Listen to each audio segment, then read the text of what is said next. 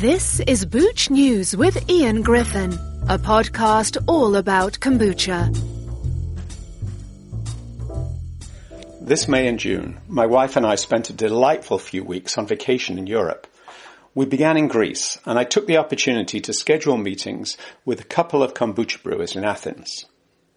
I started out meeting George Cassimatis, the owner of Tsitsiri Kombucha, who had a stall at a Saturday market a short subway ride outside of central Athens. Here's what he told me. My name is George Cassimatis and I'm uh, the founder of Tsitsiri Kombucha. Tsitsiri is a funny name. Doesn't mean really anything, but in Greek, when we when you see the bubbles, it's called uh, tsitsirizo. When they, it's like a fizzy kind of uh, you know uh, function. So I also like the the sound of chi, which is like the cheese, like the Chinese Chinese, Chinese energy kind of uh, focus and point. So tsitsiri is something which is funny for the Greeks and also funny for the foreigners, but it doesn't really mean anything. Right. But um, I've uh, seen some followers that have the same name, like in Greek, that the last name is the Tsitsiri, so they started following me. Because it's their, their first last name, the the last person. name, yeah. So here we are in Athens. Where, where, where are we at the festival? We're at the old um, gas factory, which now has been converted for 20 years now. It's been running as a cultural center. Uh, with uh, concerts and exhibitions and uh, festivals. So we have this week it's the Athens Jazz Festival and also the Meet Market, which is uh, a lady from Allison who lived in San Francisco and when she came to Athens, she's half Greek, so when she came back to Athens 20 years ago, there were no festivals, no markets, and she was used to these kind of street markets where people would, you know, exchange their goods and make things, handicrafts. And so she decided to create this festival 20 years ago, almost 16 years ago. And slowly it's been uh, growing. So it's a very, it's almost like once a month that she does it for a weekend. Γεια. So we have the meet market. We've been we've been coming to the meet market for a year now. Uh, like it's five or six times a year or so. And um, there's food and there's uh, local kind of artists making their handicrafts and different products. And the lady here has essential oils and uh, we started to sell kombucha. There's also a, a beer, craft beer, just uh, across from here. So there's 30 people buying a beer, then one buying a kombucha. It's uh, still like that. Well, I noticed since I've been to uh, visiting Greece for a week now, there's very little kombucha in the stores. So you are one of Yeah. the few manufacturers or brands that create authentic. When did you start making and selling kombucha? Uh, I started uh, making kombucha in 2011 when I was running a vegan restaurant in Crete, in Rethymno, and running also a yoga retreat center there for 10 years. So through friends that came along, uh, I st- slowly learned about it and we were making it in the restaurant.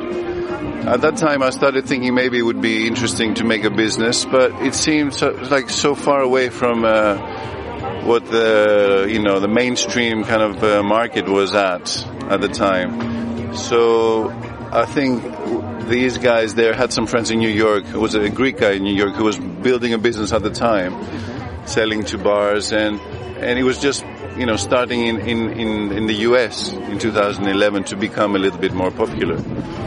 So it was in the back of my mind, and then in. Uh, 2017, I started a vegan restaurant uh, catering business in Athens, and we also started making it in the restaurant. So after a while, I got uh, um, ESPA program. It's like a funding, EU funding for starting a small uh, soft drink company. Introduce it to the market, and at the same time, uh, Troo Brew also, which are kind of friends that we have some some uh, what's called it, friends together, some people. They started. They were making kale chips at the beginning, and then they made some energy balls and some of these kind of snacks, healthy snacks, and they started making also the kombucha. So um, that's how I started. In 2020, I started the company, and now it's been two, three years that uh, slowly kind of been uh, scaling up the production, learning about how to uh, stabilize the products and uh, also how to, you know, try to sell it through the markets and through uh, cafes and restaurants and the local businesses supporting and now going to the islands in some places. So I can see that, that there, there is a, a gap in the market in this huge tourist kind of uh, industry that we have in Greece, in the islands and the hotels, where uh, the foreigners are more familiarized with the product. So we have an opportunity to get the product out to them. And uh, the only thing is difficult that it's uh, very hot in the summer, and we have uh, unpasteurized product which needs fridge. And most of the products that have been shipped around the islands are all without fridge. And there's no storage. So it's a challenge. We have to do it very small scale. We cannot really send a big pallet somewhere and distribution from there. We have to send it to each customer on their own. And so it's a, a struggle to make everything kind of balance and work out. Right. Uh, Tell me more about the EU grants. Okay, so that's uh, something that started in 2015-16. Um, it was uh, something for small businesses, so they give you 60,000 euros, uh, 100% uh, finance, uh, if you, you know, your application f- fulfills all the requirements. So I did the application and then uh, maybe a year and a half later I got an answer that said, uh, you take, you know, you have all the requirements, but there's some mistake in the application your your name was mentioned. So there was one guy who you know made the application for me, as a consultant, and he he accidentally put my name in the application, which is illegal. So you know you're not supposed for the for the people who are reading it to to be anonymous. Yeah. So that was like a hiccup. So they said, you know, you you can't get the money because there's this of this little mistake. But when the, we had the pandemic and uh, we had the, the economy kind of uh, collapsing, the, they went in and said, okay, all the, the applications that have, you know, little hiccups and all this, they can go through because we need to support the economy. So they came back to me in 2020 in May and they said, okay, your application can go, can go through, you can go ahead with this project. So in 2016, we were building an idea of uh, an energy drink. And then in 2020, when I had already started the, the restaurant, the vegan restaurant, I thought, no, maybe it's time now to do the kombucha using this uh, money from the EU. But at the time, uh, you had to have the money, buy the equipment, spend all the, you know, the rent and, and then give the receipts and the invoices and get the money back. So I had a, I had a cash flow, so I didn't, I couldn't get the money from anywhere. And it took me maybe a year to find a small, maybe 15,000 euros from the 60 to start uh, the first kind of uh, installment, which uh, basically that's where I am now. I have spent about 15,000, 20,000 euros uh, from money that I've uh, like a loan, and. Um, I'm doing the sending the invoices now to get that money back, the first installment back, so I can reinvest that. And by the end of the year, maybe you know I have uh, some part of that uh, funding. Uh, so it could be up to sixty thousand. Yeah, yeah, yeah, yeah. Uh, but I still have to, uh, until the end of the year to to organize all that and to run the whole thing. So I'm not sure if I'm gonna uh, use the whole 60,000 or maybe half of it or so we'll see. But I see that you sell um, you sell in bottles. Is this the uh, only way or do you also sell in kegs or? Uh, no, I haven't started selling in kegs, although now I'm starting to think about introducing it to offices and trying to sell it to, you know, big offices that are looking for more healthier drinks for their employees and try to sell it in kegs for that market and um, we also do through a, a, friend who has a canning uh, machine. We sometimes can. Uh, they have like a beer uh, brewery, and they have a canning machine.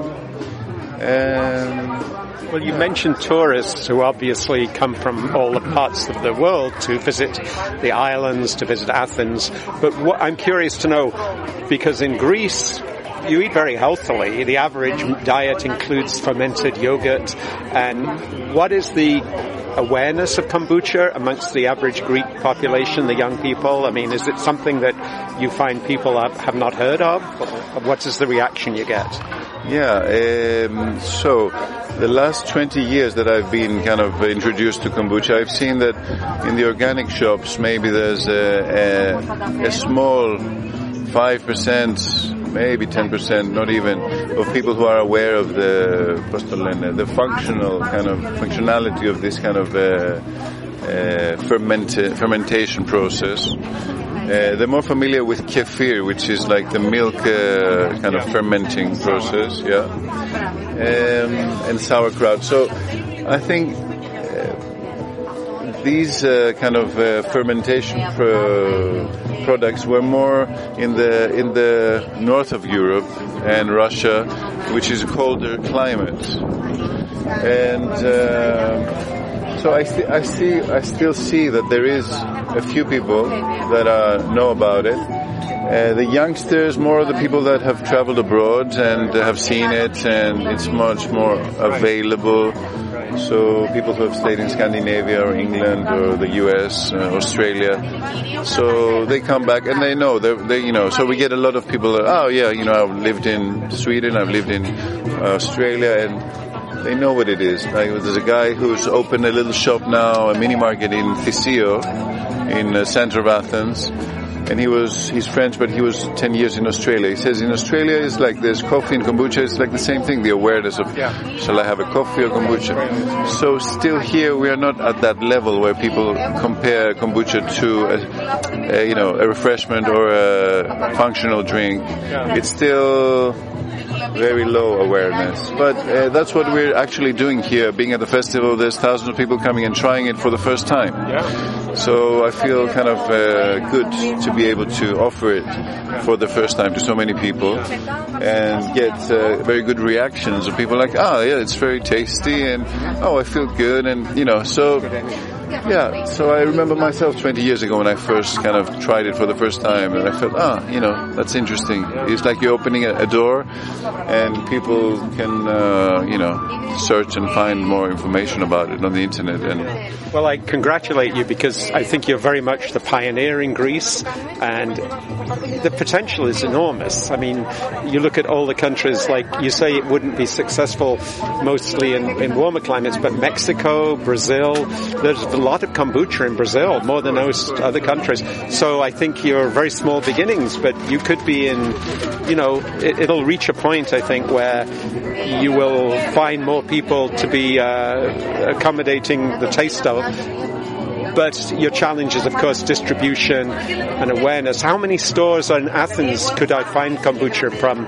Uh, your kombucha? About 10, to 10 or 20 stores. It's not very much, uh, not, not many. Uh, but we have some, uh, there's an organic shop which is called Four Seasons, which is one of the best uh, organic stores right in the center of Syntagma, next to Avocado, which is a vegetarian restaurant, has been one of the first vegetarian restaurants in Athens.